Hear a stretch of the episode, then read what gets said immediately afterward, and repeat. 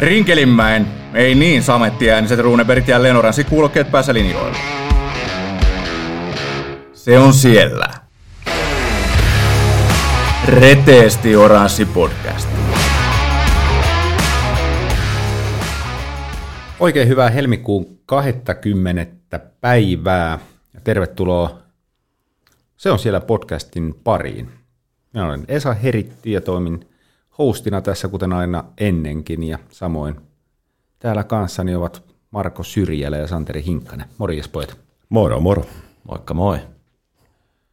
Viime aikoina on ollut vähän ankeaa tällä hämeenlinnalaisittain HPK kannattajana, mutta kyllä mä sanon, että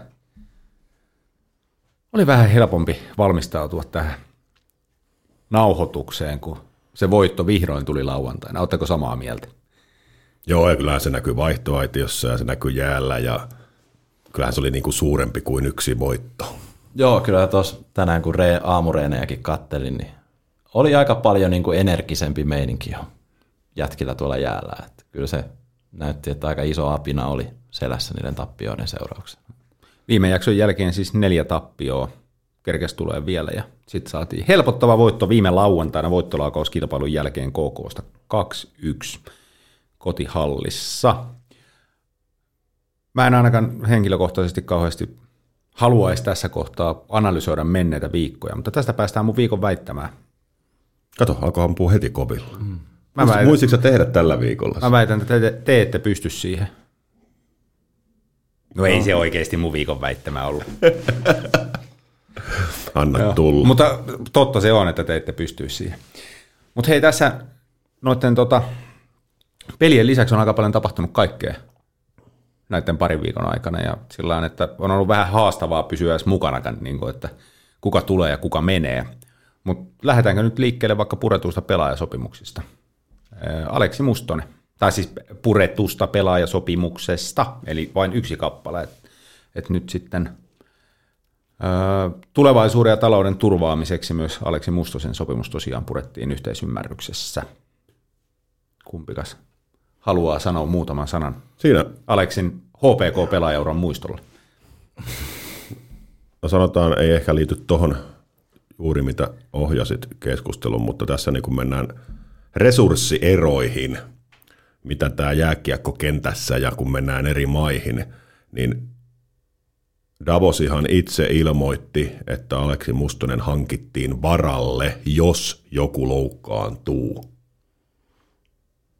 Joo, siinä on aika iso ero. Joo, se ehkä kuvastaa, niin kuin, ei paljon tarvitse lisätä, että tässä on ero, missä mennään niin kuin näissä kiekkomarkkinoilla. Mm. No, Tässä- mutta tää- eikö toi olisi voinut tapahtua ihan niin kuin Suomessakin liikan sisällä, kun mietitään niin kuin joukkueiden resurssieroja?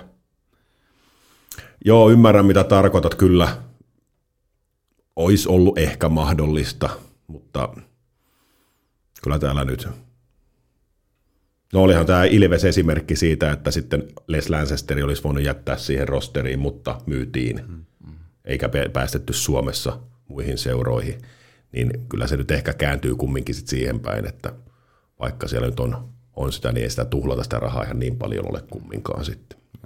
Niin tämähän on ollut, Mustosen keissihän ei ole ensimmäinen, ensimmäinen laatua, että joskus joku siellä vuosia takaperin hän niin tota, myös Jesse Mankinen silloin pelasi pelikanssissa, niin siirtorajalla hankittiin, juurikin Sveitsiin meni ja hänellähän oltiin ilmoitettu silloin, että kauhean montaa peliä et tuu pelaamaan, että istut katsomossa, nostat sieltä liksaa, saat reenata ja Hyvät maisemat. ja- hyvät maisemat pari kuukautta. Et, et sehän on toimintatapa siinä maassa.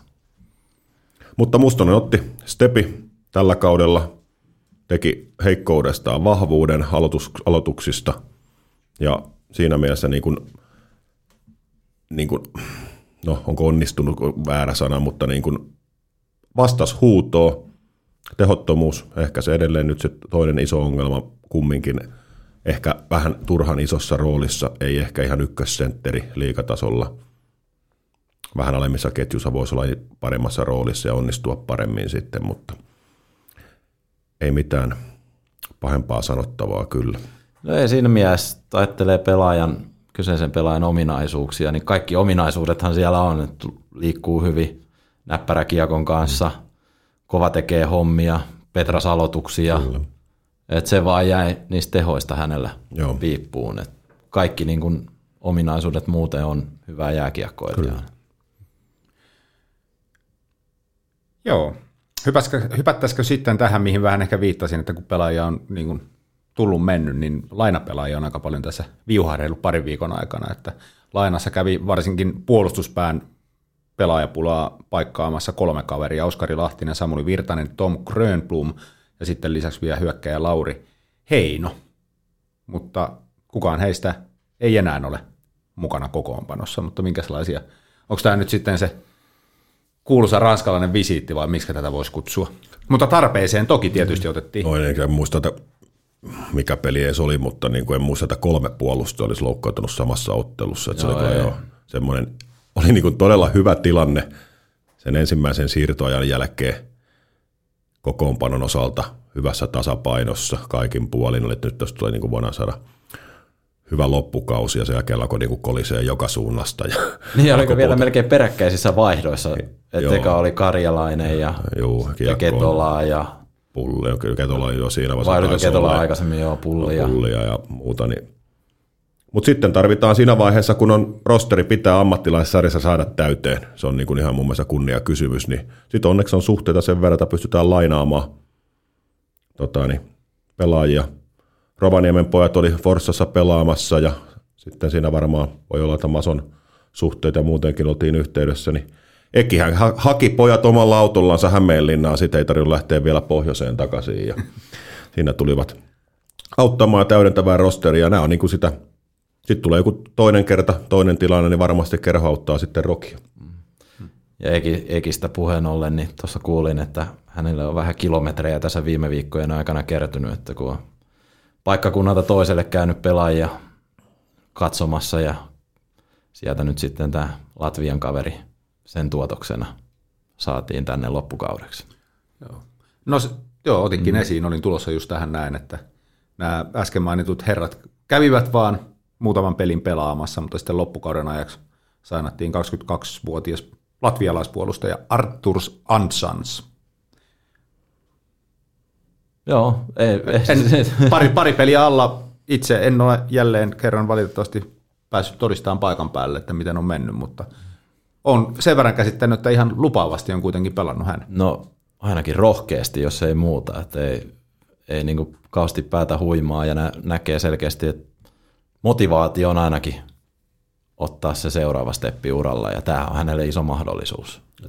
Pääsin nyt livenä näkeen katsomosta. Siellä näkee sitten sellaisia asioita, mitä ei niin kuin kameramiehen mukana pysyy ja pystyy sitä kokonaisuutta, niin seurasin todella tiheällä kammalla kaveria nyt viime pelin, edellisen pelin telkkapelin jäljiltä. Niin sopiiko teille, että otan tähän oman väittämäni, koska liittyy asiaan? No vaan, mä olin ajatellut säästää ne myöhempään, mutta ei haittaa. Koska tässä Sopii juuri oikein niin, hyvin, ei, ei pidätellä tälläkään kertaa. Justiin puhuttiin niin kuin lajiominaisuuksista, liikkeestä, liikkeen helppoudesta, liikkeessä pysymisestä, mistä tahansa tämmöisistä asioista, niin tota, vaikutuin isosti, jonka johdosta Oho. haluan näin lyhyelläkin otannalla Oho. heittää väitteen. tai Sille on se- pakko ottaa tota, pienet hurraukset tuosta, niin jylkky vaikuttuu. Toivon, että siellä aletaan niin kuin sopimusta hieroa vähän pitemmäksikin aikaa. Ja mun väitteeni kuuluukin, että HPKsta on huonompiakin puolustajia saanut NHL-sopimukseen kuin tämä Latvian Antero on. Et halua tähän heittää mitään name droppia, että En. en halua. kehen viitataan. Olin todella positiivisesti yllättynyt, kuinka paljon niin tuossa niin on, jos niin kuin karkeasti laskettuna ensi kauden joukkueesta puuttuu puolustajat 4, 5, 6, äh, 5, 6, 7, niin helposti. Ja sitten mistään mitään tietämättä, niin jos hänellä on Mestiksessä pelannut pari viime kautta, niin ei hän nyt hirveän kalliskaan voi olla. Joo, ei, vaikut- ei vaikka ole Latvian maajoukkue. En tiedä, mitä paljastuuko jotain, mitä nämä pelit eivät näyttäneet, mutta tällä hetkellä vaikuttaa kyllä todella löydöltä. että kannatti ajella ja maksaa ne kilometrit ekille. Joo, vissiin jokunen tuhat kilometriä oli ekillä autolla tullut ajeltua, mutta niin tota, joo, siis se mitä mä kattelin tuossa varsinkin KK-pelissä, niin tota, tota, tota, liikkuu hyvin. Iso kokoinen, juu, Juu, käyttää kroppaa. Joo, sitten on sellainen, että näkee, että välillä vähän se slaavilainen verikin sieltä kuohahtaa, että on niinku tunteella eläjä tuossa mukana ja Terve Ei. Päisekin Maso sanoi sitä häntä, että niin kuin on se urheilijan asenne siellä, että jos sillä puolen sit sitä häikkää, niin ei, ei. Et sellainen tietysti liikaympyröissä se on tasaisuus ehkä enemmän sitten hänelle ja se, että pystyy vielä niinku kehittymään urheilijana tuosta eteenpäin. Niin. sen verran taustoja kaivoin, niin ollut aikaisemmissa sarjoissa, omassa maassaan sarjoissa, niin kapteenina, varakapteenina, että sitäkin johtajuuttakin sieltä niin kuin selvästi on.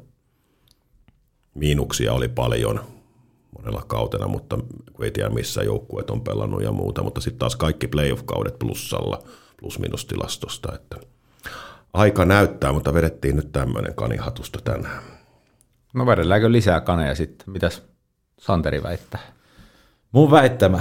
No mä kattelin tuossa, tämä nyt menee taas tähän vähän tilastoiden puolelle, mutta edellisen kerran HPK on tehnyt kolme maalia tai enemmän, niin neljäs ensimmäistä Porin ässiä vastaan, niin päästään viime kerralla, mä annoin väittämän, mikä menee sitten tuonne kauas tulevaisuuteen, niin mennään nyt tähän lähihistoriaan, tai lähi, lähihistoriaan, siis tähän lähitulevaisuuteen, lähitulevaisuuteen, eli niin tota, tämän viikon peleissä, niin tota, oliko meillä kärpät ja pelikanssi.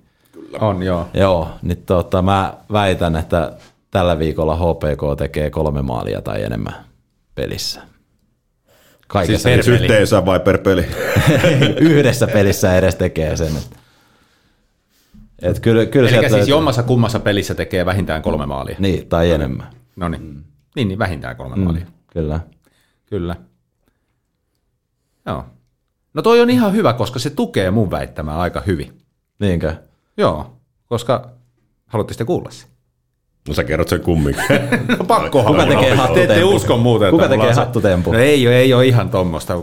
Se on sellainen, että mä väitän, että ö, kultakypärä vaihtaa omistajaa tällä viikolla. Mä otin kanssa, koska mä viimeksi kritisoin teitä vähän kauaskantoisista niin kuin väittämistä, niin mä otin kanssa teidän lyhyen aikajänteen väittämä.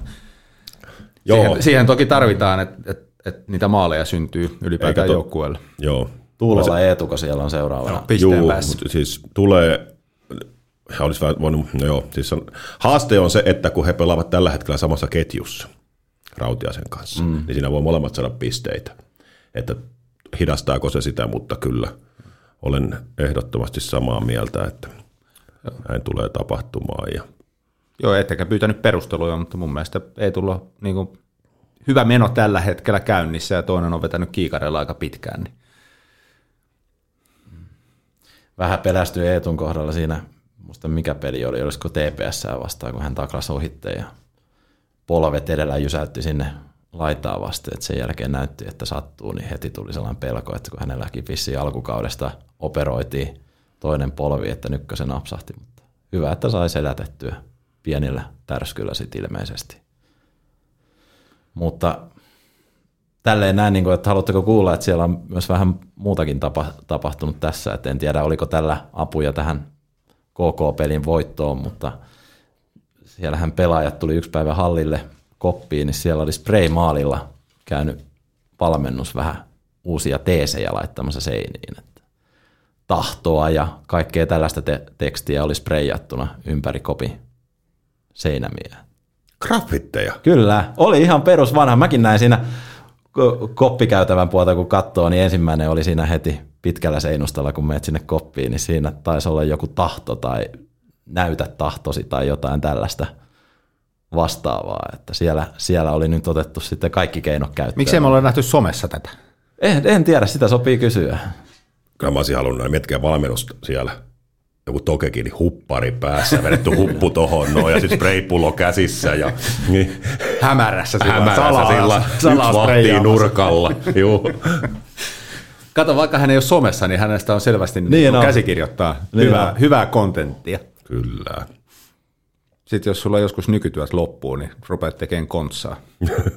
Ei sulle ikinä tullut, kun itse valmensit, niin tällaisia mieleen, että spraymaalilla koppi uusiksi. Ei, koppihan meni uusiksi monta kertaa, mutta se on ihan eri tarina sitten. Hyvä. Öö, mehän saatiin tästä ihan positiivinen avaus tälle jaksolle, vaikka tulokset olikin vähän negatiivissävytteisiä, mutta hyvä, hyvä meininki kaikesta päätellen ja pari positiivista nostoa vielä loppuun, niin kahden viime viikon aikana nähtiin Kai Saarisen liikadebyytti ja heti perään pääsi avaamaan sitten vielä ensimmäinen liikastartti. Sen lisäksi Joni Virolaisen liikadebyytti ja heti avausmaali siihen. Hyviä, hyviä kivoja signaaleja Tähän tulevaisuudesta. Jatkuuko sulla vielä vai? Ei, kyllä mä voin olla hiljaa puhua. Tähän liittyen, Santeri, sä saat vastata vasta tokana, katsotaan tajuaako Esa tästä, niin kysymys. Mä luettelen sulle nimiä. Niin mitä, mikä et, näitä et sä voi heittää mua junan alle. En, tämä, tämä ei ole vaikea. Saarinen, Saarinen, Nurmi, Pärssinen, Alitalo, Päivärinta, Savolainen, Skinnari, Järvelä, Lundel, Toivonen, Virolainen. Eli mikä näitä pelaajia yhdistää? Nyt heitetään tota ihan arvalla sitten. Mikäköhän se voisi olla? Skinnari. No, heitetään nyt sitten, että kaikki on tehnyt liikadebyytissään maali. Vastaa sä. Kaikki on alle 20 Kaikki pystyvät pelaamaan tällä kaudella HPK A-junioreissa, kun playoffit alkavat. Eli saadaan mm. aikamoinen nippu sitten tonne, että älkää unohtako, että mm. tällä kaudella ei voi tulla kiekkomenestystä Hämeenlinnaan. Aj- ajatteliko sä, että me oikeasti oltaisiin voitu kaivaa toi sieltä? No kyllähän mä tässä vähän sen kaivoin. että Kaikki on Kaivohan alle- toisen. Niin, no, kaikki on alle niin, 20 niin, joo, totta, mm. totta. Mä en saanut sitä kiinni, että sä tarkoitit samaa asiaa. Aa, juu, juu. Joo, mä en. Mahtuvat A, ei, Joo. siis kaikki ei taida aina olla alle 20 mutta mahtuvat mm. A-junnuihin pelaamaan. Nyt sitten rehellisesti, Santeri, tarkoititko sä juuri tuota asiaa? Kyllä, kyllä. kyllä. Siis tätä mä oon itsekin miettinyt just itse asiassa viime pelissä, että kun kattelin, että siellä just saa Alitalo ja Virolaista, niin mietinpä vaan siinä, että kun alla alkaa niin sanotusti tosipelit, niin kyllä on aika kova rosteri, kun katsoo, miten pojakki tuossa painaa töitä menemään. Kunhan ei ole samana päivänä pelejä. No joo, niin. ne alkaa olemaan vähän. Mut sitten mulla olisi vielä viikon pyyhkeet. Ai jaa, onko meillä semmoinenkin osio? Taas ei, vaihteeksi. ei. Kun aina pitää olla, kun aina löytyy positiivista, niin kyllä pikkusen pitää antaa myös pyyhkeitä. No, Tämä on nyt, tuolle Masolle menee kyllä tämä sitten, niin koko kausi on hakattu sitä 5-3 ylivoimaa nyt olla konkareilla. Niin anna nyt niiden junnujen pelata, kun ei sitä ainakaan niin kuin huonommin mene enää kuin miten se on mennyt. Että viime pelissäkin oikeasti hei, nämä pelaa junnuissa koko ajan, on koko kauden pelannut ylivoimaa, ne on pelannut tuolla hyvin ylivoimaa, niin miksi ei voi pelata 5 kolmostakin? Ne tietää, mitä ne tekee, ne on onnistumisia, muilla on napinat selässä ei onnistumisia, niin rohkeampaa peluutusta myös näissä tilanteissa. Ug, Uk. olet puhunut. No ei, mutta toi on tietyllä tavalla ihan asiaa, että viime, viime pelissähän nuoret sai ylivoimavastuuta mm. ja sitten tuli yksi sellainen vähän huono syöttö, mistä sitten kaveri pääsi alivoimalla läpi ja teki maalin, niin sen jälkeen, että kun tulee taas seuraavat ylivoimat, niin sitten siellä oli pelkästään ne konkarit jauhamassa sitä.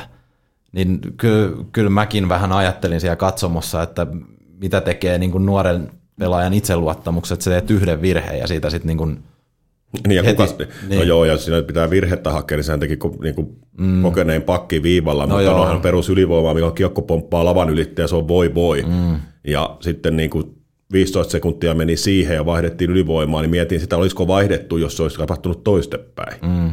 Mutta tässä niin kuin lähinnä se pointti meni siihen. Hyvä, että on saanut 5 nelosessa ylivoimalla vastuuta, mutta se, että 5 kolmoseenkin ihan kylmästi kaverit heittää sinne, niin nytten kokemuksia.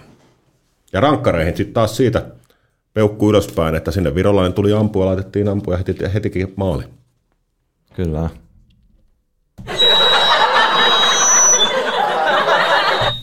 Tiedättekö, kelle toi tuli? No, Allekirjoittaneelle. Täysin, siis mä jäin vielä miettiin tota sun listaa tuossa äsken, ja mä täysin, että sä aloitit sen Saarinen Saarinen, ja sitten mä menen heittää jotain avausmaalikommenttia sinne. Mutta tota, kiit- kiitos tästä. Tätä ei editoida pois. Siirrytään päivän vieraaseen.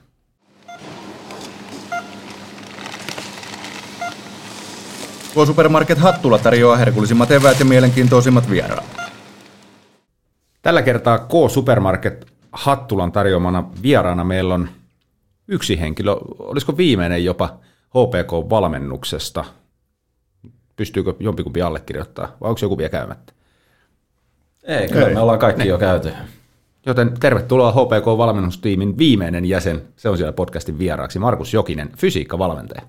Kiitos, kiitos kutsusta. Kiva olla täällä. Kiva, kun pääsit tuleen. Nykyisin tosiaan toimit HPKn fysiikkavalmentajana, mutta jos oikein laskin ton määrän, niin sulla on 185 liigaottelua myös omalla vyöllä, että ihan kunnioitettava jääkiekkoura myös takana ja sen lisäksi sitten Mestis että Suomisarjan otteluita. Liiga oot pelannut Ilveksen, Jypin ja KK riveissä, mutta tämä olkoon tämä tavallaan sinulle annettu esittely ja nyt siirretään puheenvuoro sulle. Saat esitellä itse itsesi, kuka oot ja mistä tuut ja miten oot ylipäätään elämässä ja uralla päätynyt nyt Hämeenlinnaan ja HPK fysiikkavalmentajaksi. No joo, tota, varmaan statsit piti sinällään paikkansa, mitä tuossa luettelit.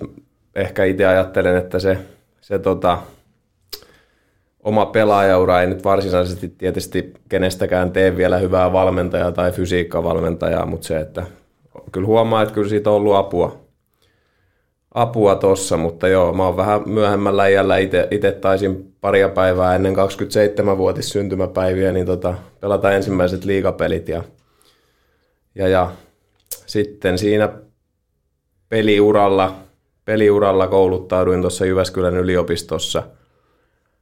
Yliopistossa opiskelin liikuntapedagogiikkaa, eli periaatteessa liikunnan ja terveystiedon opettajan pätevyys mulla on, ja sitten siinä sivussa on käynyt, käynyt myös uh, liikuntabiologian opintoja, jotka on sitten ehkä lähempänä tätä fysiikkavalmentajan työtä ja, ja peliuran jälkeen tai liikauran jälkeen jatkoin sitten opinnot loppuun muutaman vuoden ja liikuntatieteiden maisteriksi valmistuin tuossa kesällä, kesällä 23, eli vähän ennen kuin tämän pestin sitten sain, että sitten sitä ennen on, on tota, heti kun oma liigaura loppui, niin, niin siinä koulun ohessa aloin valmentaa tota, ihan omalla, omalla yri, oman yrityksen nimissä niin ää, jääkiekkoilijoita lähinnä off-seasonilla kesäajalla. Et siinä on ollut sitten CB, A-junnuja ja sitten ammattilaisia liiga, liiga- ja mestiskiekkoilijoita, että sitä ehdin tehdä tuossa neljä vuotta ennen, ennen kuin sain pestinyt tästä HPKsta. Että siinä lyhykäisyydessään. Pakko kysyä toi, kun sanoit liikuntabiologia, että mitä se on?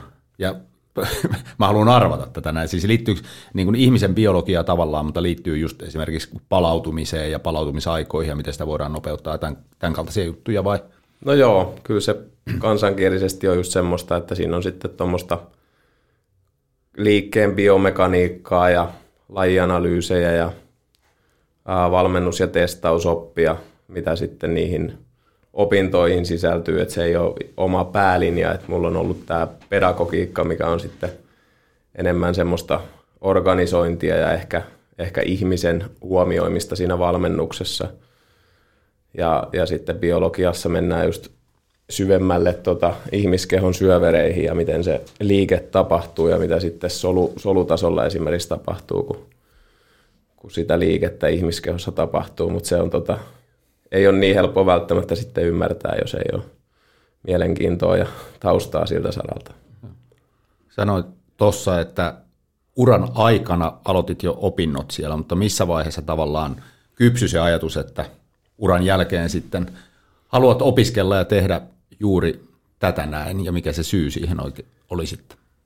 Oh, no tota, mä alun perin valmistuin tradenomiksi tuosta ammattikorkeakoulusta vuonna 2012, ja siinä olin pelannut Suomisarjaa ja Mestistä sitten samaan aikaan, ja sitten itse asiassa meidän Mark, tota, myynti, myyntipäällikkö Pablo Järvisen kanssa oltiin samassa työpaikassa kolme vuotta siinä mun valmistumisen jälkeen tuossa kaupallisella alalla. Kaupallisella alalla tehtiin myyntihommia ja, ja, ja siinä pelasin sitten jälleen kerran Mestistä ja Suomisarjaa samaan aikaan ja sitten totesin, että ehkä ei ole ihan semmoinen juttu, mitä loppuelämää haluaa, että sitten toi kuitenkin itse ollut, ollut omasta mielestäni hyvä treenaaja ja tosi paljon on kiinnostanut ne asiat aina, aina ja pyrkinyt tekemään niin hyvin kuin mahdollista, niin sitten se ajatus siinä kypsy, että tota, voisi vielä kouluttautua uudelleen ja satuin pääseen sisään tuohon Jyväskylän yliopistoon, mikä on sitten Suomen ainoa liikuntatieteellinen yliopisto, niin hiljalleen siinä sitten opettajan töitäkin vähän tullut tehtyä, mutta tota, kuitenkin kiinnosti, kiinnosti tota enemmän työskentely tuossa joukkueurheiluympäristössä ja vähän, vähän ehkä keskimäärin kuitenkin motivoituneempien yksilöiden parissa, niin sit, sit, sitä kautta niin päädyin nyt tähän ja tässä ollaan. No tuossa jo vähän avasikin tota sun, miten fysiikkakoutsiksi pää, päädyit, mutta niin tota, oli, onko niin kuin missään vaiheessa ollut mitään niin kuin vetovoimaa, oliko sitä suuntaa, että olisit niin kuin ihan perusvalmentajahommaa vai onko se aina ollut vaan se fysiikkavalmennus, mikä on kiinnostanut?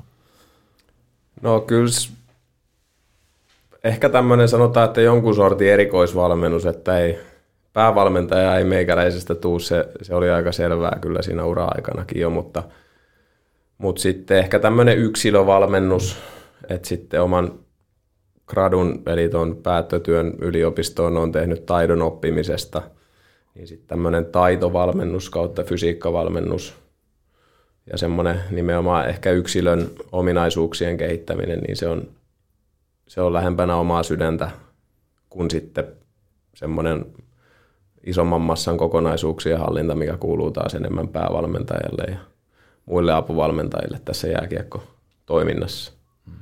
Minkälaisista asioista, kun säkin mainitsit, että olet niin kuin ihan juniori CPA-ikäisiä valmentanut, niin kuinka, kun puhutaan yksilöllisestä valmentamisesta ja taitovalmentamisesta, niin kuinka helppoa sitä ruveta opettaa sitten niin kuin jo jonkin aikaa niin kuin ammattilaisina olleille?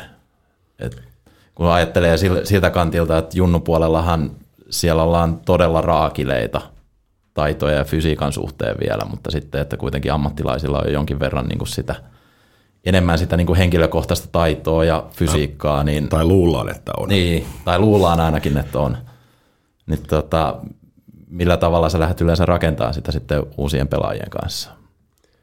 Uh, no ehkä tuosta oma ajatus on semmoinen, että – että mitä pidemmällä pelaaja on semmoisella kehitysjatkumolla, puhutaan sitten fysiikasta tai taidon oppimisesta, ja lajitaidoista, niin sitä spesifimpään suuntaan tavallaan se, se harjoittelu pitää mennä, että tietysti niin kuin 13-vuotiaan, jolla ei ole vielä pelitaustaa niin paljon, niin aika perusasioita ja hyötyy paljon semmoisesta yleistaitoharjoittelusta, mikä sitten voi olla jääkiekkoilijallekin niin kuin paljon mu- muiden pallopelien pelaamisesta, luo semmoista yleistaitopohjaa ja esimerkiksi erilaisista havaintomotorisista harjoitteista, niin kuin tennispallojen kanssa ihan palloheittelyä eri tavalla ja tämmöisestä, kun taas sit ammattilaisilla tai, tai pidempään pelanneilla, niin se semmoinen yleistaitoharjoittelu, sitäkin on ihan hyvä olla siellä vielä ylläpitävänä ja ihan tämmöisenä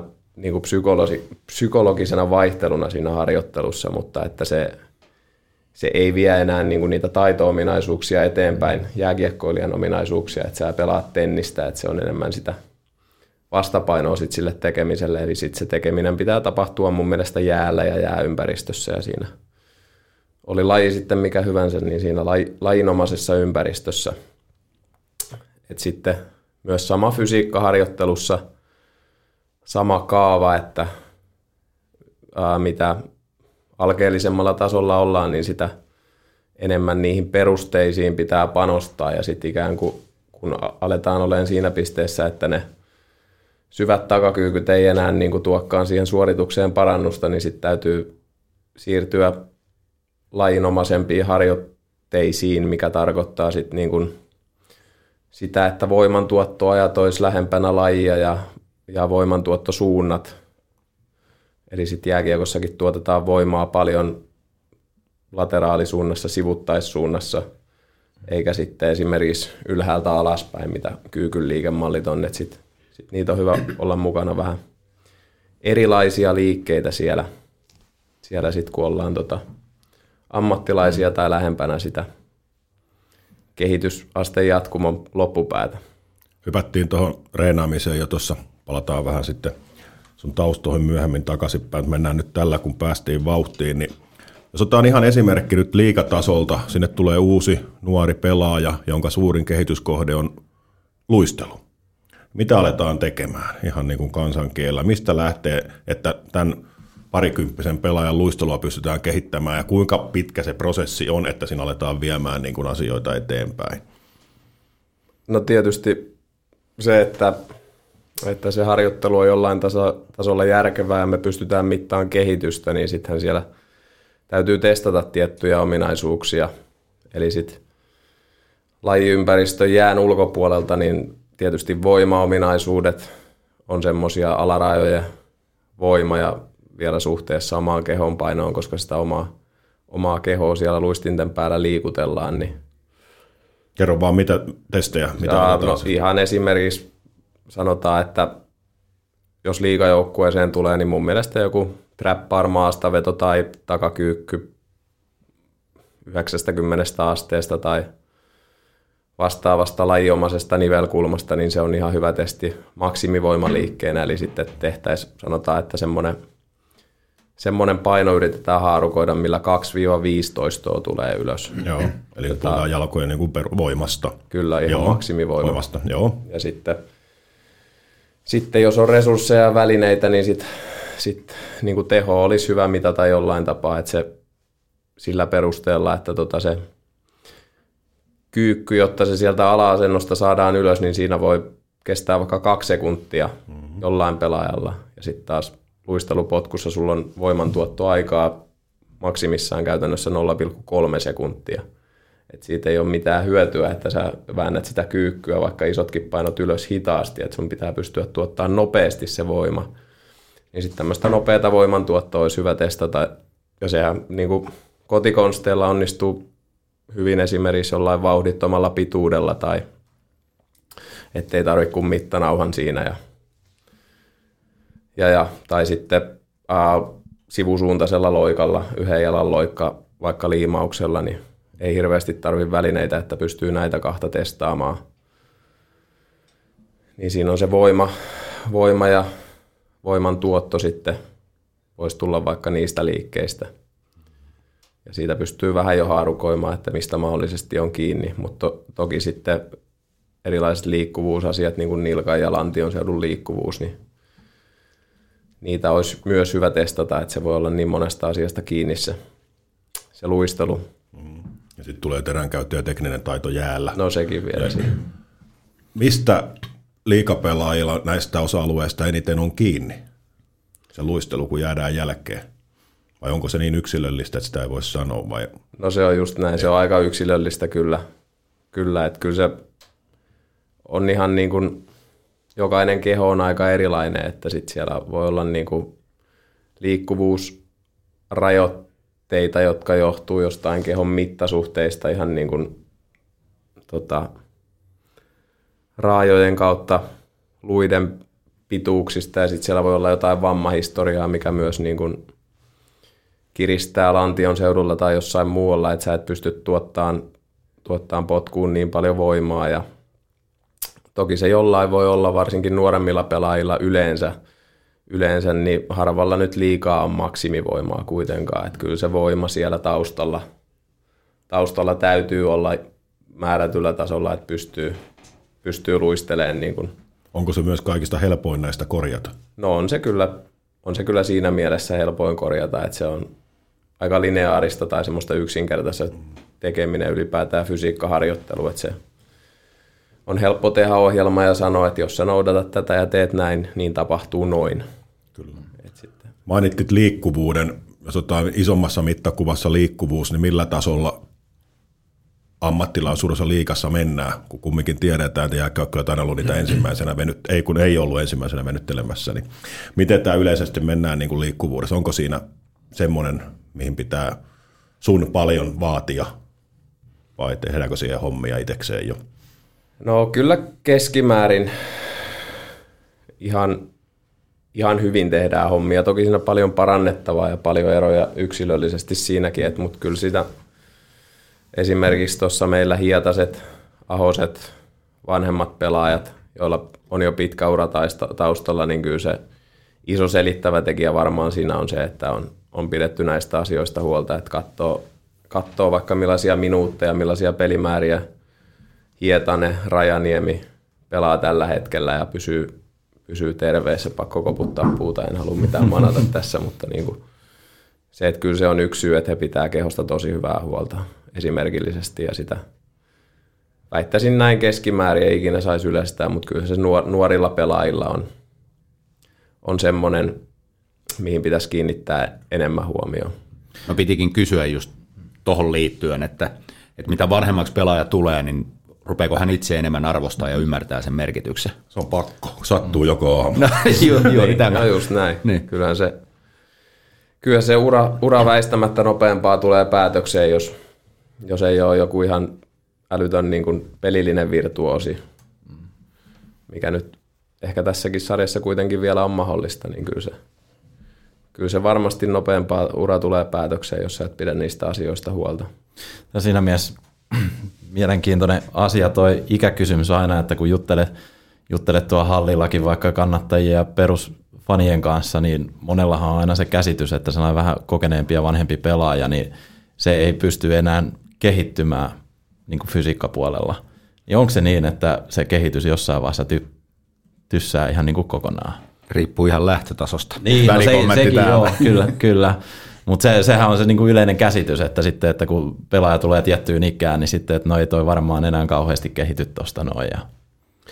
No en mä, en mä usko sitä näin. Kyllä mä niinku ajattelen itse niin, että, että voi, voi kehittyä vielä pitkäänkin, mutta jos nyt jatketaan samalla esimerkillä, että ottaa niinku Hietasen tai, tai Rajaniemen vaikka tuosta, jotka pelaa paljon joka ilta, niin kyllä se kauden aikainen fyysinen kehittyminen alkaa olla aika hankalaa siinä mm. kohtaa, että sitten, sitten ja vähän edelliseen kysymykseen vielä, että sitten se kehittyminen tulee nimenomaan sen pelin kautta mun mielestä, että sitten en tiedä mitä se nyt Veskarilla voisi olla, pieni tekniikkamuutos tai joku vastaava ja, ja sitten ehkä pelaajalla se jääkiekko on kuitenkin niin moniulotteinen peli, että sitten se kehittyminen voi tulla vaikka siitä, että sä teet parempia valintoja, havainnoit ympäristöä vähän paremmin, teet parempia valintoja kentällä ja pystyt sitä kautta kehittymään siinä pelissä, että et se ei välttämättä tarvi olla kuitenkaan, että joku fyysinen ominaisuus selkeästi menisi eteenpäin.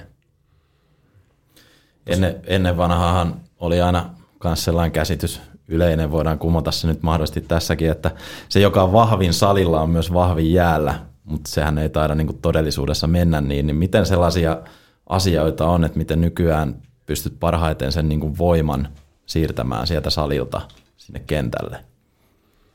Hyvä kysymys, mitä itsekin paljon pohdin tässä koko ajan, mutta se, kyllä se, niin kuin sanotaan, että kokonaistutkimusnäyttöä ja ja omaakin kokemukseen vedote ja mitä tuossa on niin kuin itseäni kokeneempia tässä samalla alalla jututtanut, niin kyllä se näin tällä hetkellä on uskottava, että, tota,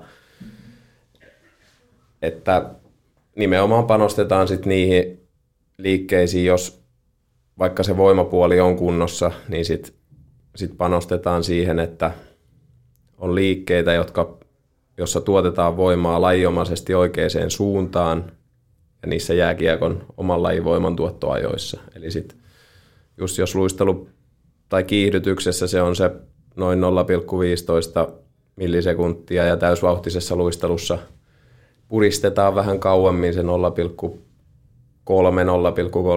0,35 millisekuntia, niin sit, sit sitä voimaa tuotettaisiin niissä ajoissa, että sitten se tarkoittaa vähän vähemmän sitä ihan maksimivoimaharjoittelua ja ehkä tämmöistä enemmän sitten, jos otetaan se kyykky vaikka esimerkkiliikkeeksi, niin sitten vähän enemmän sitä semmoista tota, optimitehoalueen harjoittelua, missä voisi olla kuorma vaikka tyyliin 50 prosenttia omasta kehonpainosta tai, tai 30-60 prosenttia omista maksimipainoista ja tehdään sillä mahdollisimman räjähtävästi sitä liikettä, niin Eli onko siinä, haetaanko niin voimakestävyyttä samalla sitten myös? No ei, kyllä se enemmän semmoista nopeusvoima, Nopeus. nopeusvoima, Joo. voima, nopeus, tehoharjoittelua. Mistä sitten voimakestävyys haetaan sitten? Ää, no se on sitten pidempiä sarjoja, mutta se mä itse näen, että se tulee tuossa jäällä enemmän okay, semmoinen kestovoima, että sitä joo. yleensä, yleensä tota, enemmän sitten kannattaa harjoituttaa niitä, niitä fyysisiä juttuja, mitä se laji ei itsessään optimaalisesti kehitä. Joo. No tuossa puhuttiin jo vähän nuoremmista pelaajista ja aina kun uusi pelaaja tulee tuohon rosteriin sisään, niin kuinka hyvin teillä on tiedossa niin kuin kaverin reenihistoria, tekeekö paljon eri seurojen fysiikkavalmennukset, niin kuin jakaa, jaatteko te tietoa keskenänne vai tuleeko ne kaikki sitten tieto vaan siltä pelaajalta, että no mä, oon, mä oon tehnyt joskus näin ja näin ja näin? No tota, sanotaan, että riippuu paljon siitä, mistä pelaaja tulee. Että nyt, nyt on tullut paljon pelaajia sisään Mestiksestä, jossa ei ole seuroilla erillisiä fysiikkavalmentajia, välttämättä ei edes tehdä mitään testejä. Siis mm. jotain testejä saatetaan tehdä kesällä, mutta sitten voi olla niin, että osa pelaajista ei ole niissäkään paikalla, niin sitten voi olla, että ei ole tehty mitään testejä, niin sittenhän se on aika, aika lailla sen pelaaja, pelaajan tota, kertomusten varassa, mitä tehdään. Mutta kyllä sitten jos tulee liikaseuroista, niin sitten siellä on yleensä, saadaan testituloksia ja, ja tota, pystyy ottaa myös fysiikkavalmentajia yhteyttä, yhteyttä tietyistä asioista. Joo. Tuleeko, ei tietenkään tarvitse nimiä sanoa, jos on, mutta niin kuin tälläkin kaudella, kun sä hyppäsit tuohon mukaan, niin onko siellä joutunut jonkun pelaajan kohdalla ihan niin kuin sanomaan, että älä tee noin, eli puuttumaan, että niin kuin ihan väärin tehdään jotain pieniä juttuja tai isompiakin asioita. Eli onko se jouduttu, niin joudutaanko vielä ammattilaisella korjaamaan niin kuin isoja suuntia, miten on totuttu harjoittelemaan esimerkiksi? Tai ravinnossa tai jossain. No joutuu joo, kyllä, kyllä niitäkin tulee aina, aina mutta ehkä itse lähestyy sitä enemmän sitten niin kuin kysymyksen kautta, että yrittää selvittää, että miksi joku pelaaja tekee mm. tiettyä asiaa tietyllä tapaa. Uh, ravintopuoli, joo, voisi olla paremmin hallussa ja niistäkin on, on, tota, on tota osan kanssa keskusteltu ja pyritty sitten niinku pienten muutosten kautta, kautta tekemään parannuksia siihen, että yleensä, yleensä nekin on ehkä nyt kuitenkin yleisemmin nuoria pelaajia sitten, jossa, ja siellä on ne ehkä tyypilliset pari juttua, mitä korjaamalla voi saada jo isojakin hyötyjä. Ruoan, ruoan määrä on varmaan yksi semmoinen, kun kulutetaan hirveästi, niin ei syödä tarpeeksi. No se on, se on kyllä yksi. Sitten tulee väsy. Yksi asia, joo. Ja sitten ehkä yleisimmin, yleisimmin, jos jonkun toisen haluaa mainita, niin aamupala on kyllä semmoinen, että se ei kaikille, maistu, niin, ei kaikille maistu ihan riittävästi, että sitten siinä kuitenkin ollaan hallilla – saatetaan olla neljä, viisi tuntia reenaamassa, ja jos siellä on syöty vaikka ruispala ja banaani, niin ei se kyllä potki siinä neljän tunnin jälkeen enää hirveästi siellä. Että semmoinen ylipäätään ehkä proteiinin saanti aamupalalla ja sitten se vaan, että ylipäätään syödään riittävästi siinä ja muistettaisiin syödä joku välipala siinä reeneen aikana, vaikka oheisharjoittaja jää välissä. Niin. Miten tämä ravintoasia, kartoitetaanko se aina kauden alla, niin kun käydään jokaisen kanssa keskustelu läpi, että miten, miten jengi syö? vai, vai tarvitaan sun jollain tavalla saada selvyys siitä, että niin siellä on niitä puutteita. Niin, vai käykö ihan kaupassa jonkun pelaajan kanssa, että koko itse se oma ostoskori, ja sitten mä näytän sulle, että mitä sun täytyy ottaa At, siihen. Mikä se oli se TV-sarja, missä mentiin kotiin, että kävelet sinne ja kurkkaat vaan jääkaapiin ja laatikoiden sisällä? Niin, se on, se on ehkä resurssikysymys tuossa tota, osittain, että voisihan sitä iltoja niinkin viettää. Mutta tota, No mä hyppäsin itse nyt tällä kaudella aika, aika lentävään junaan tuossa tai tota, että vauhdilla tuli mentyä työhön kiinni, niin en ole niin paljon tuohon puuttunut, puuttunut mutta kyllä sen tietysti sitten testien kautta niin kuin ehkä kehon koostumuksesta voi pystyy jotain päättelemään, että kehon koostumusmittaukset on meilläkin tehty ja sitten – painoja seurataan kuitenkin pelaajilta tuossa kauden aikana, niin sitten sanotaan, että niistä, niistä pystyy avaamaan keskusteluyhteyden ainakin siihen, että, että jollain mahdollisesti voisi olla jotain parannettavaa. Et nyt, on te, nyt mä oon tehnyt sillä lailla itse, että on sitten joidenkin pelaajien kanssa ottanut asian vaan puheeksi ja nimenomaan semmoisten pienten muutosten kautta pyrkinyt hakemaan sitä, mikä ei välttämättä näy nyt ihan heti parin viikon päästä, ja, mutta semmoisia muutoksia, mitä sitten pystyy ylläpitämään pidemmän aikaa, jotta, jotta siinä olisi sitten pidemmän tähtäimen hyöty. Löytyykö pelaaja, joka tulee sun tykö kyselemään ja haluaa löytää vähän apuja ja vinkkejä ja on niin aktiivisia niin kuin toiseen suuntaan jo itse? No liian vähän, liian vähän omasta mielestä, että mielelläni niin kuin oman ammattitaidon puitteissa nyt auttaisin, auttaisin pelaajia. Mutta kyllä se täytyy ehkä erityismaininta antaa tuolle Nurme, Nurmen Petterille tuossa, että hän on kyllä semmoinen, joka on ensinnäkin nuoremmista pelaajista tosi hyvä treenaaja ja, ja tykkää, tykkää ja tekee hommia paljon ja hyvin ja, ja myös kyseenalaistaa ja kyselee, että ehkä sitä toivoisi enemmänkin, koska mä uskon, että sitten mitä uteliaampi, mitä uteliaampi nuori pelaaja on ja pyrkii kääntämään niitä kiviä mahdollisimman paljon, niin jossain vaiheessa niin kuin väistämättä kääntää niitä oikeitakin kiviä sitten, että löytää niitä hyviä tapoja. Ja... Tämä on aika hieno kuulla, koska niin, no, just mietin tässä ihan... oli, Nurmi oli meillä vieraana justiin hetki sitten ja itse kertoi, eikö ollut toissa kesästä, Joo. ei oikein reeni maistunut ja sen jälkeen kausikin oli todella todella vaikea ja että hän vähän heräsi siihen ja näköjään jatkuu sitten tämä mm. päätös, mikä on tehty, niin siinä, että nyt etitään niitä just niitä kiviä ja käännetään ja ollaan valmis tekemään duunia, niin hienoa, että sanat ja teot kohtaa. Mm, ja kyllähän se hänen pelaamisessakin on näkynyt viime aikoina, että itseluottamusta näyttää nuorella miehellä olevan tuolla kentällä. Kyllä. Tuommoinen välihuomio tuosta, että niin kun sun puheistakin huomaa ton pelaajakulman, kun itsellä sulla on, niin teitähän ei ihan hirveästi käsittääkseni ole ammattilaistasolla pelanneita, ja ketkä on ammattilaistasolla fysiikkavalmentajina. Tolvasen Mikko tuli ainoana ehkä mieleen tässä. Niin tuo on varmaan aikamoinen voimavaran rikkaus ja mahdollisuus tuohon hommaan, että sä pystyt kumminkin niin kuin lähestyyn pelaaja ja näkee myös heidän silmistään niitä asioita ihan eri lailla.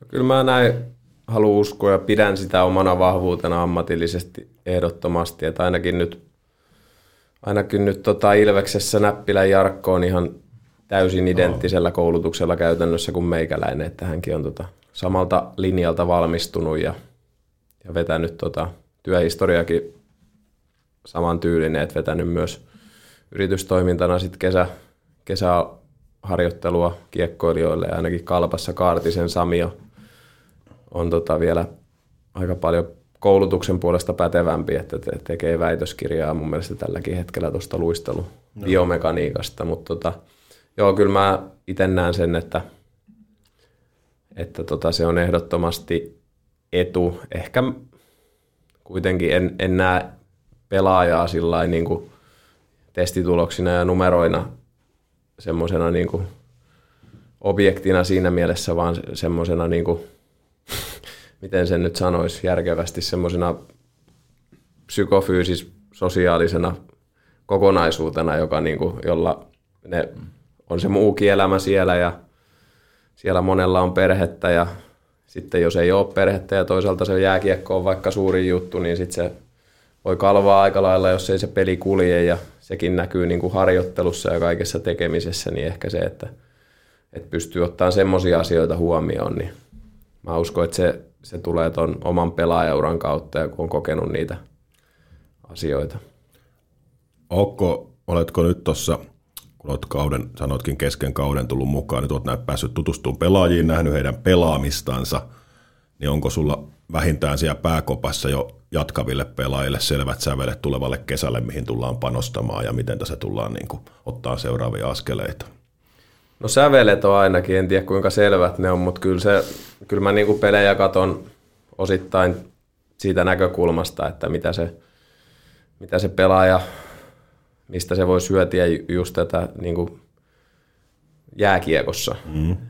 Et, et, tota, meillähän nyt tulee jo julkaistu alkavalla ka- kaudella toi Kuortane yhteistyö ja siellä tulee sinällään tulitukea tähän – fysiikkavalmennukseen myös aika paljon ja, ja jonkun verran on käytykin jo asioita läpi, että mä otan, otan innolla sitä, että, että pystytään niin kuin kehittämään pelaajia fyysisesti ja nimenomaan mitä yksi tota Santerin kysymys koskikin, niin miten, miten saadaan se se sitten toivon mukaan kehittynyt suorituskyky tuolla salilla tai kuivalla maalla siirtymään sinne jäälle luisteluun ja kamppailuun. Ja Se on varmaan pelaajien ohella sulle iso juttu toi kuortainen yhteistyö, mikä tuli, että tulee olemaan isoimmin mukana sun työkuvaan liittyen tuossa. kyllä joo, kyllä se varmasti, varmasti vaikuttaa. Saa niinku tukea just siihen ohjelmoinnin suunnitteluun ja ihan käytännön valmennustyöhön myös.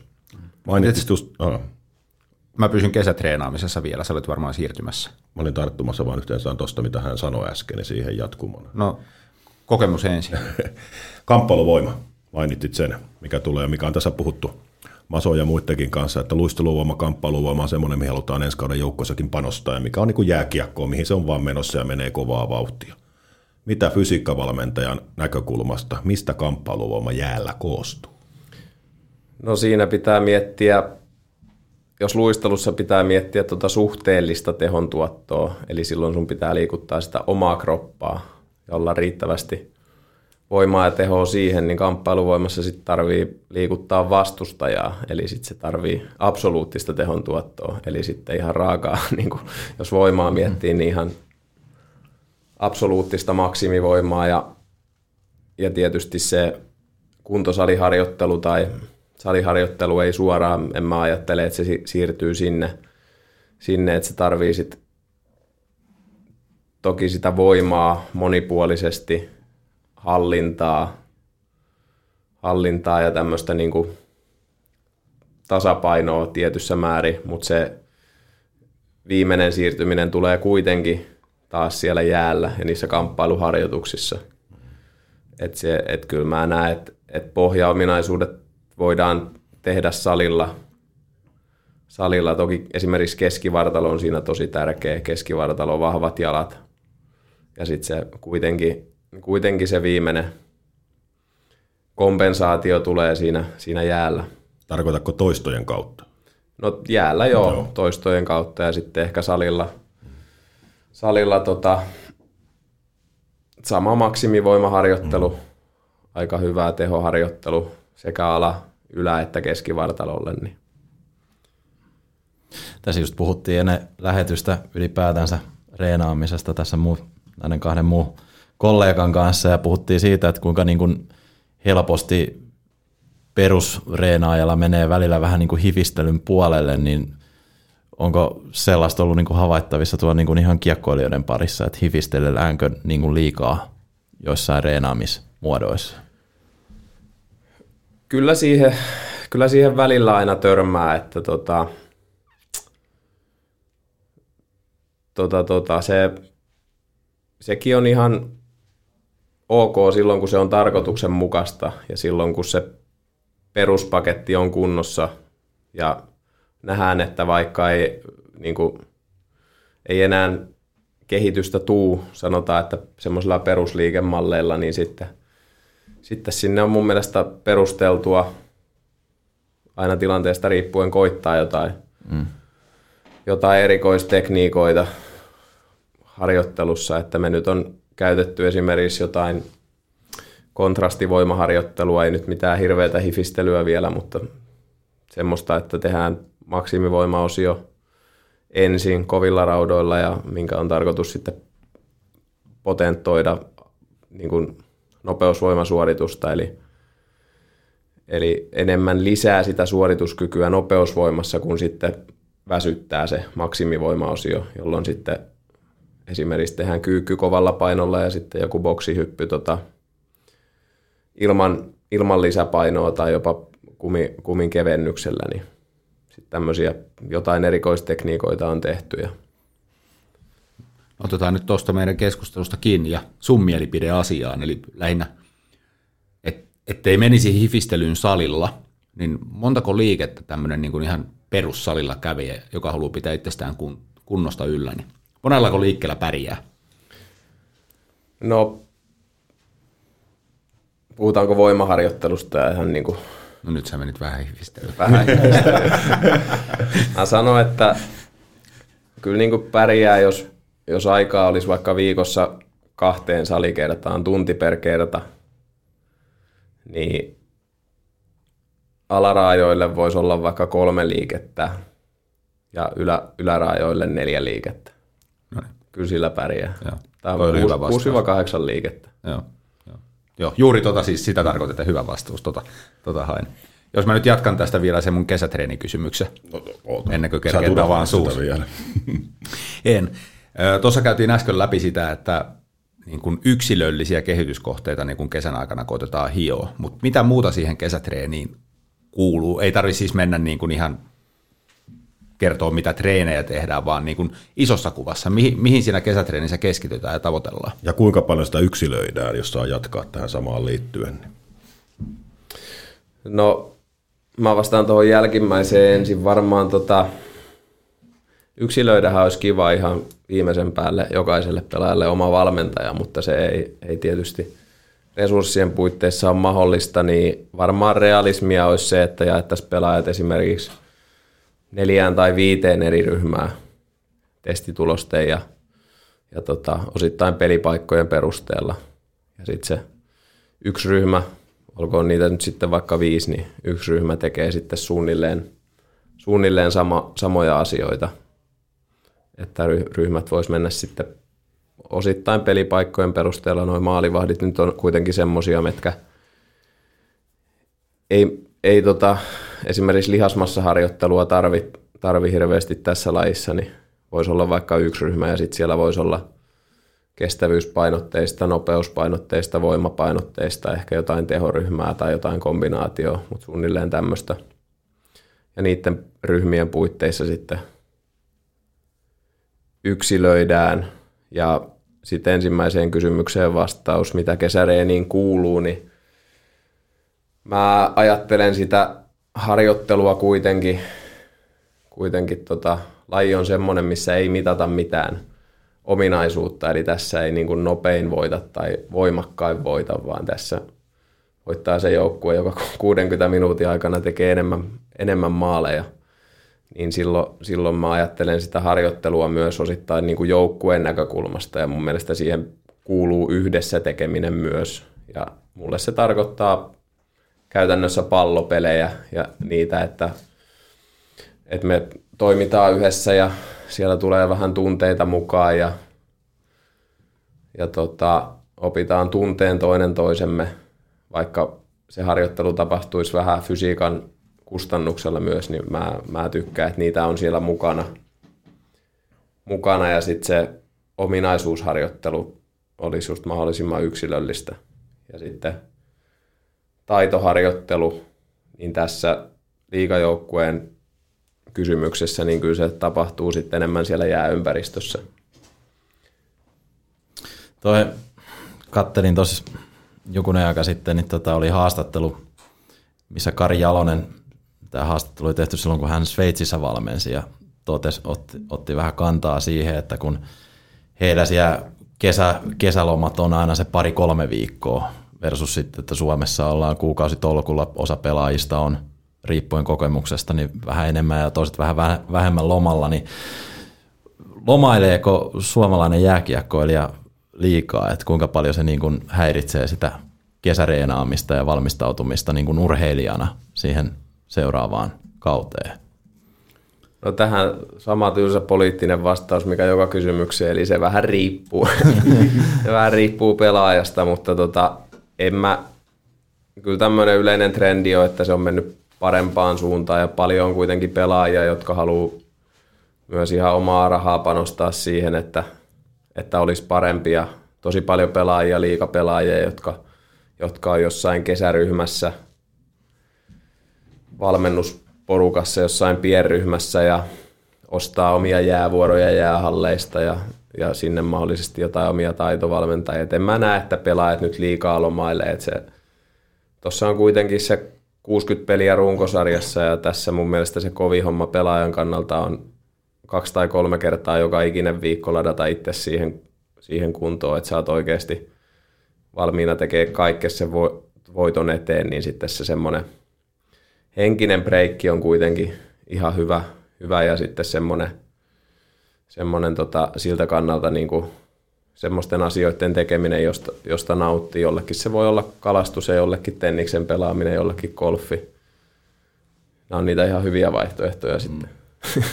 mutta tota, en mä näe, että, että, se, että pelaaja jotenkin liikaa lomailee. Että kyllä tästä nykypäivänä tästä kelkasta tippuu aika, aika nopeasti pois, jos sä et huonossa kunnossa tuossa elokuussa. Kuinka paljon yhdessä kesässä pelaaja voi kehittyä?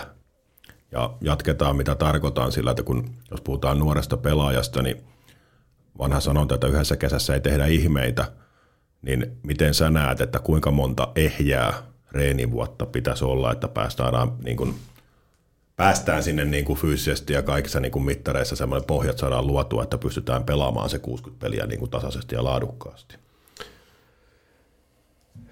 No jos jotain vuosina pitäisi heittää, niin, niin kyllä se varmaan vaatii sieltä jostain CD-junnuista niin semmoinen viidestä seitsemään laadukasta nousujohteista, hyvin suunniteltua harjoitusvuotta, niin sä voit olla ihan valmis jo pelaamaan liikaa, liikaa ja sillä, että sä oot saanut suurimman hyödyn irti niistä tota, fyysisistä ominaisuuksista lajia ajatellen. Mutta sitten se, mä en itse ajattele välttämättä niin, että kesä on, on sitä aikaa kehittyä ja sitten, sitten pelikausi vaan niin kuin ollaan siinä tai pidetään yllä, että, että mitä alemmalla tasolla ne ominaisuudet on, niin sitä helpompi on tietysti aina kehittyä. Ja, ja kyllä sitten mitä, mitä heikommalla tasolla, tasolla ominaisuudet on, niin sit sitä enemmän pystyy myös kauden aikana kuitenkin kehittämään niitä fyysisiä ominaisuuksia. Että Okei, nyt sä kumoot tuon, mitä että kauden aikana on niin paljon pelejä, että siinä reenaaminen jää, niin sä oot siinä eri mieltä. Kyllä no. pela- pelaajien kuormat on niin erilaisia Joo. ja ollaan niin eri tasolla, että kyllä, kyllä kauden aikanakin pitää pystyä mun mielestä Reenaan nousujohteisesti tekemään, ainakin jossain kehittymään ja joitain ominaisuuksia pitää yllä. Mutta ehkä vielä tuohon, mitä haluan sanoa, ei ollut kysymys, mutta, mutta tota, se, että pelaajat ottaa paljon, on jossain treeniryhmissä ja niin ehkä mä näen pelaajan kannalta haasteena sen, että vaihdetaan paljon seuroja ja otetaan niin kuin yksityisvalmennusta sieltä ja täältä johonkin laukomiseen tai taitoon tai fysiikkaan tai mihin tahansa, että sitten se tekeminen ei ole niin kuin johdonmukaista, vaan yritetään niin sanotusti poimia niitä kirsikoita sieltä, sieltä jostain. Ja helposti luovutaan niin kuin siitä perusduunista silloin, kun kehitystä ei enää tapahdu, vaikka se on tosiasiassa, tosiasiassa ihan normaalia, että niitä tasannevaiheita. Ja joskus voi mennä, joutua ottaa yhä askeleen taaksekin, että pääsee pari eteen taas, niin se, että, että niin kuin, treenaaminen ei aina ole ihan tavoitteiden mukaista ja sitten nopeasti saatetaan hätääntyä, jos kehitystä ei koko ajan tuukkaa. Hyvä pointti. No sen verran, jos palataan sitten tuohon sun, suhun itseesi ja omaa uraan, niin missä sä haluaisit niin kun itsesi tulevaisuudessa nähdä, että nyt olet tässä HPK-leivissä, mutta onko jotain niin omia tavoitteita valmentaja-uralla? No, Vai onko ei. samalla tavalla niin kuin pelaajilla, että aina NHL ja isommat liigat on se? tota, no siis ei ole mitään selkeää tavoitetta tämän suhteen. Että tämä on ollut ainakin tosi hieno ympäristö työskennellä ja on, on tykännyt tästä työstä – vaikka, vaikka niin sanotusti vähän varkaa ja aika nopeasti sai tämän paikan, niin on kyllä, on kyllä tykännyt, että nyt varmaan ensimmäinen tavoite on kuitenkin, kuitenkin just elää tässä hetkessä ja, ja pystyä auttamaan pelaajia mahdollisimman hyvin, että sitten mä uskon, että se tuottaa seuralle, seuralle hyviä asioita, pelaajille hyviä asioita, voitetaan pelejä enemmän ja sitä kautta aiheuttaa positiivista kierrettä, että – et en ole nyt miettinyt sen pidemmälle, mutta toistaiseksi on kyllä, on kyllä tykännyt työstä, että mukava, että saa jatkaa ensi vuonnakin. Onhan toi tärkeä fysiikkavalmennukselle toi pitkäkestoisuus, koska siinä töitä tehdään pitkän aikaa, niin, kun, niin siinäkin näen sen tervetuloa tähän, kun on vaihdeltu aika nopeasti tai vaihtunut vuosien välein tässä viime vuosina fysiikkavalmentajat. Mutta vielä mulla on yksi kysymys, niin tota, näillä tiedotaidoilla, niin harjoittelisiko 20-vuotias Markus Jokinen jääkiekkoili eri lailla? Ihan se... täysin eri lailla, ihan päinvastaisesti. Mainitte joku esimerkki. Vähän vähemmän penkkiä voisi tehdä. Ei vai siinä, Mä odotin sitä ravintoa kyllä sieltä. Ei, mulla, mulla oli se on ollut aika, aika kuosissa kyllä aina, että ehkä tota, silloin 20-vuotiaana taisin pelata Suomisarjaa KVssa ja tota, aika paljon kaikenlaista tuli tehtyä. Että sanotaan, että mulla, mulla fysiikka on kyllä ollut ihan hyvässä kunnossa aina, että ei se siitä ole jäänyt kiinni, mutta, mutta varmaan tota lajiharjoittelua olisi hyvä ollut olla enemmän siinä. Että varmasti itteen se, se olisi vie, vienyt eteenpäin. Että on semmoisiakin pelaajia tuossa liikassa kuitenkin, jotka tota, hyötyy siitä, hyöty siitä ihan puhtaasta lajiharjoittelusta, että fysiika, fysiikan osalta on tehty jo aika paljon, niin se olisi itsellä ollut semmoinen kehityksen kohde. Ei Maso sentään kysynyt tuossa, kun oli rosteripulaa vielä kokoonpanoa, kun oli joukkoja täytettävänä. En mä, että mä luulen, että menisiköhän Toke vielä valmennuksesta edelle kuitenkin. Okei. Okay. Joo. Hei, kiitos tästä Markus. Mä huomaan, että ainakin niin itse kun nämä co-hostit tässä näin on viihtynyt aiheen ympärillä ja sun työn ympärillä. Mutta meillä on vielä edessä sulle muutama HPK kannattaja kysymys, joten mennään sitä kohti. K-Supermarket Hattulan palvelutiski vastaa myös teidän kysymyksiinne. K-Supermarket Hattulan palvelutiskiin on jälleen saanut heittää HPK sosiaalisessa mediassa kysymyksiä Markukselle ja nyt alan niitä täältä sitten luettelemaan. Oletko valmis? Valmiina. Valmiina. Ollaan. Mennään suoraan syvään päätyyn. Kysymys kuuluu suoraan näin. Miksi puoli jengiä saikulla? No varmasti olisi voinut oman työn osaltakin tehdä asioita paremmin, että tota, ainahan tässä voisi sanoa kaikkea, että huonoa tuuria ja huonoa tuuria ja sitä ja tätä, mutta tietysti se laittaa aina tarkastelee omia toimintatapoja, että, että en mä niin kuin minkään asian taakse itse alan menee, että, että pitää miettiä, olisiko voinut itse ehkäistä asioita jollain tapaa. Toki se niin kuin vastuu loppukädessä on aina pelaajalla myös, että se, hän huoltaa omaa kehoa ja tekee asioita, mutta, mutta varmasti voisi harjoitella myös eri lailla. Nämä on hyvä kysymys ja tota, näitä on hyvä, hyvä kyseenalaistaa ja miettiä sitä omaa työtä myös, että voisiko jotain tehdä paremmin. Onko teillä jonkunnäköistä Excel-järjestelmää tai taulukointia näistä vammoista ja on, pystytäänkö vaikuttamaan, olisiko ehkä pystytty vaikuttamaan. nähnyt nimittäin sellaisen aikaisemman liikaseurassa, niin onko teillä tämmöistä käytössä? No meillä on enemmän käydään läpi vamma kerrallaan, että niin kuin, jos tulee jotain, jotain, niin miettii sitä tekemistä sitten sen mukaan, että pystyisikö. Lähentäjä, lähentäjä vammat on esimerkiksi jääkiekossa niin kuin aika yleisiä ja ihan varmasti joka liikaseurassa vuosittain niitä tulee, niin sitten, sitten esimerkiksi se, että miten niitä, niitä vahvistetaan, niin Joo. missä kohdissa, niin se on semmoinen asia, mitä mietitään. Mä nyt pientä synnin päästöä sulle annan tässä, kun sä vähän niin kuin vedit omaan piikkiin tota noin, mm. koko asiaan vastauksessa, mutta niin kuin sanoit, hyppäsit liikkuvaan junaan, että nyt sitten kesällä, tulevan kesän aikana ja ensi kaudella nähdään, että kuinka paljon siihen voi vaikuttaa reenaamisella. Siihen liittyy myös seuraava kysymys, eli kuinka paljon voi vaikuttaa vammojen välttämiseen fysiikkavalmennuksella? No mä uskon, että paljon voi vaikuttaa, mutta se, että millaista se harjoittelu on, niin ei se mun mielestä ole, ole välttämättä mitään sinällään vammojen ennaltaehkäisyharjoittelua, jos näin haluaa ajatella, vaan kyllä aika paljon ihan, ihan perusvoimaharjoitteilla voi vaikuttaa perusliikkeillä, jotka tehdään laajoilla liikeradoilla, ja siellä tulee voimaa myös sinne semmoisille tota, epäspesifille nivelkulmille, niin kuin vaikka syväkyykky.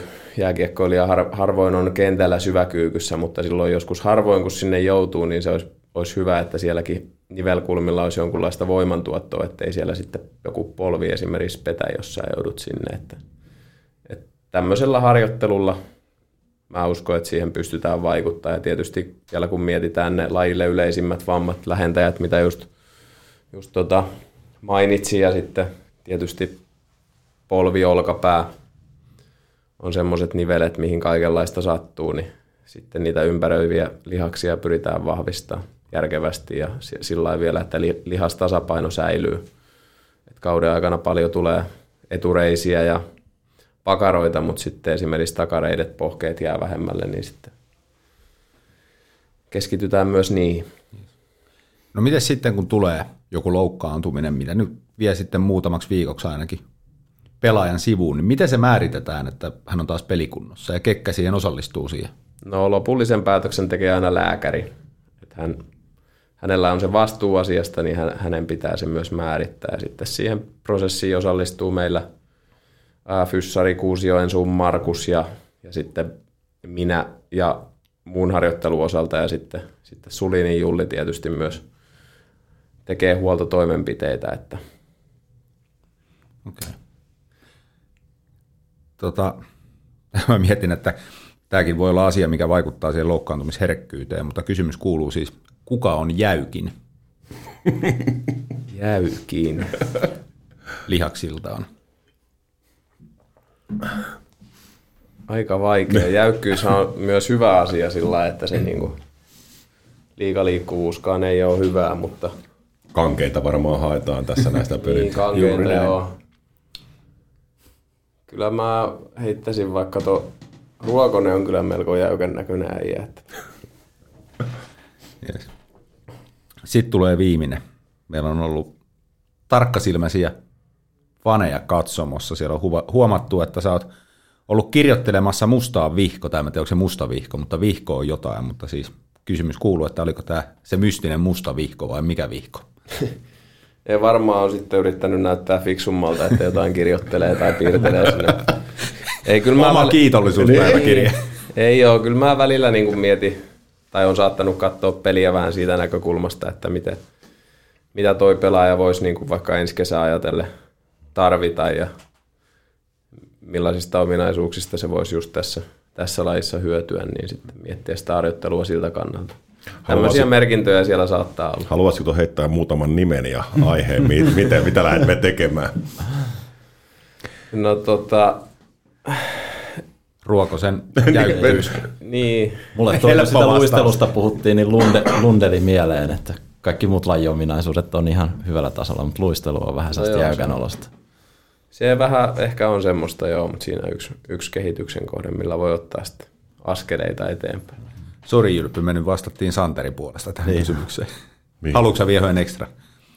Niihin kehityskohteisiin. Ei, Ei tarvitse. ei. Mulla, mulla olisi täällä sellainen ekstra kysymys tässä, kun kuuntelin näitä yleisön kysymyksiä, niin tuli mieleen, että miten sä fysiikkavalmentajana niin kun määrittelet hyvä jääkiekkoilija? No, osaa pelata.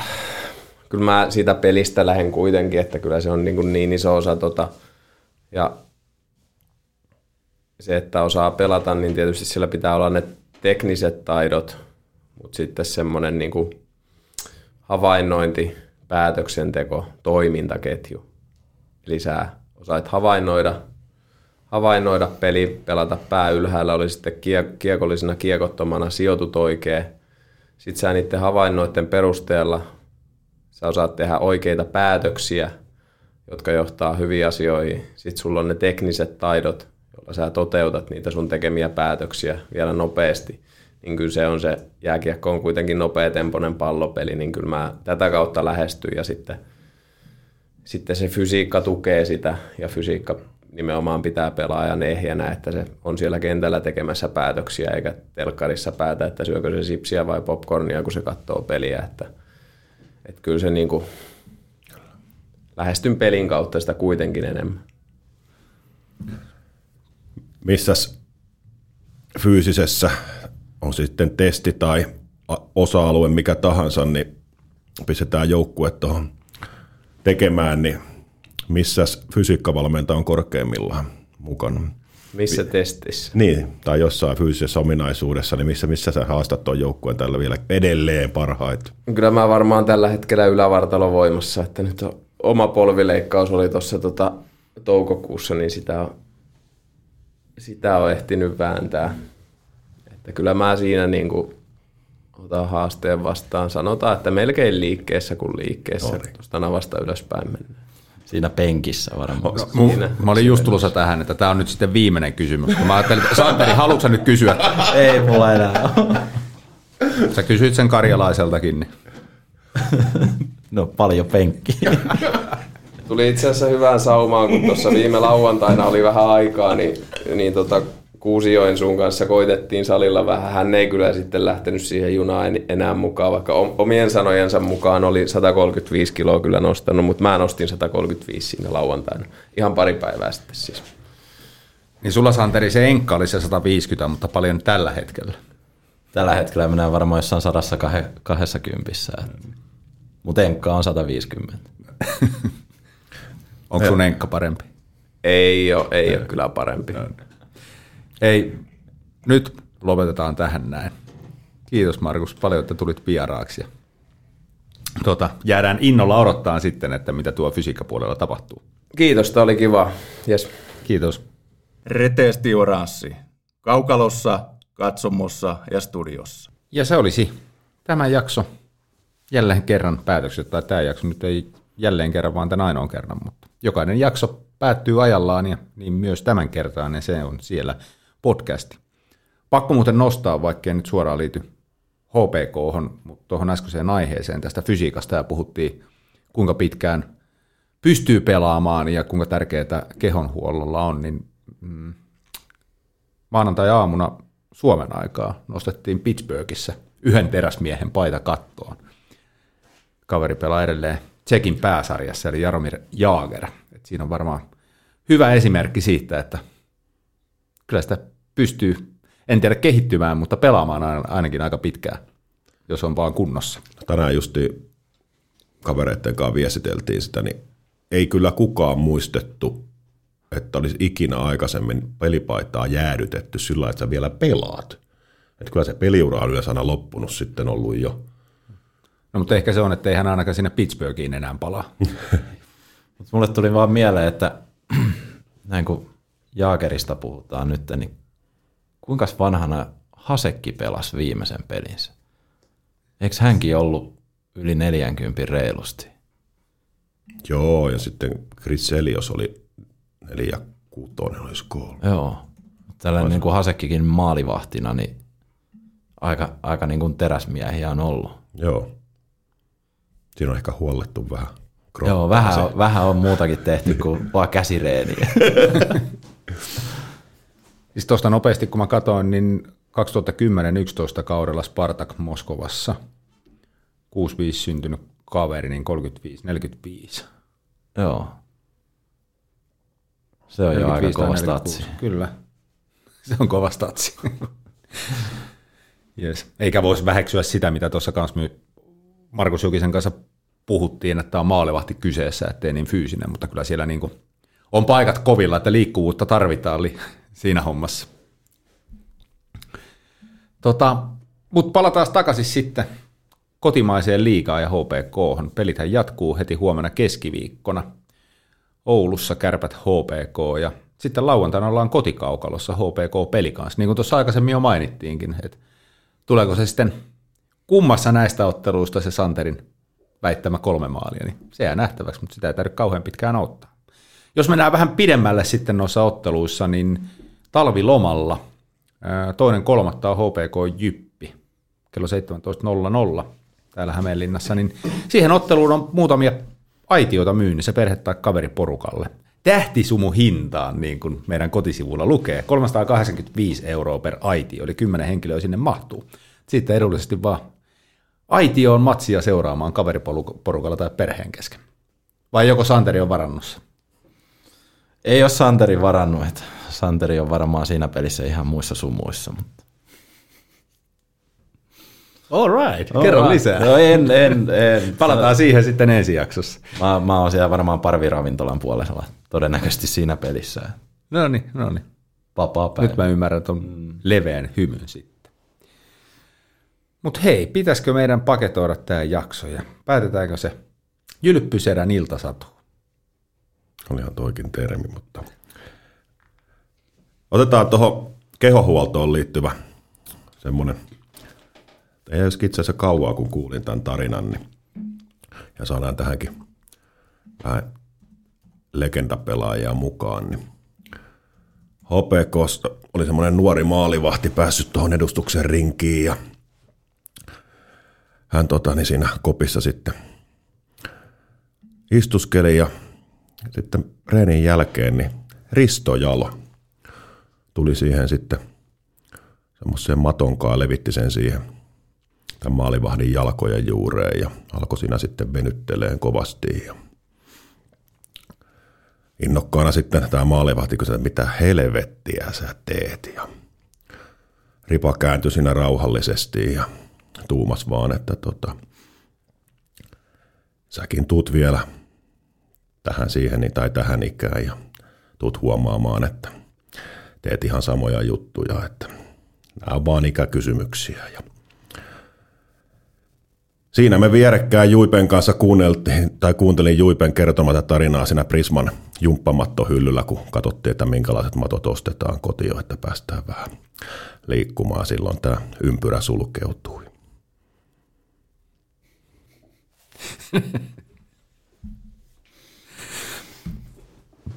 Siis mä oon täällä hymyssä suin, mutta mä en keksi vaan mitään fiksua sanottavaa. Ei, ei näin, näihin jy- jylppyselä iltasatuihin ka- kauhean usein ole mitään fiksua sanottavaa.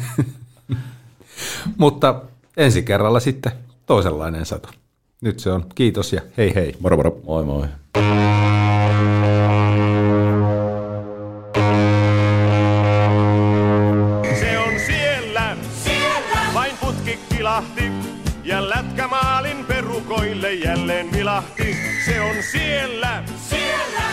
Sinne pujahti. Taas lamppu palaa takana, se verkkoon sujahti.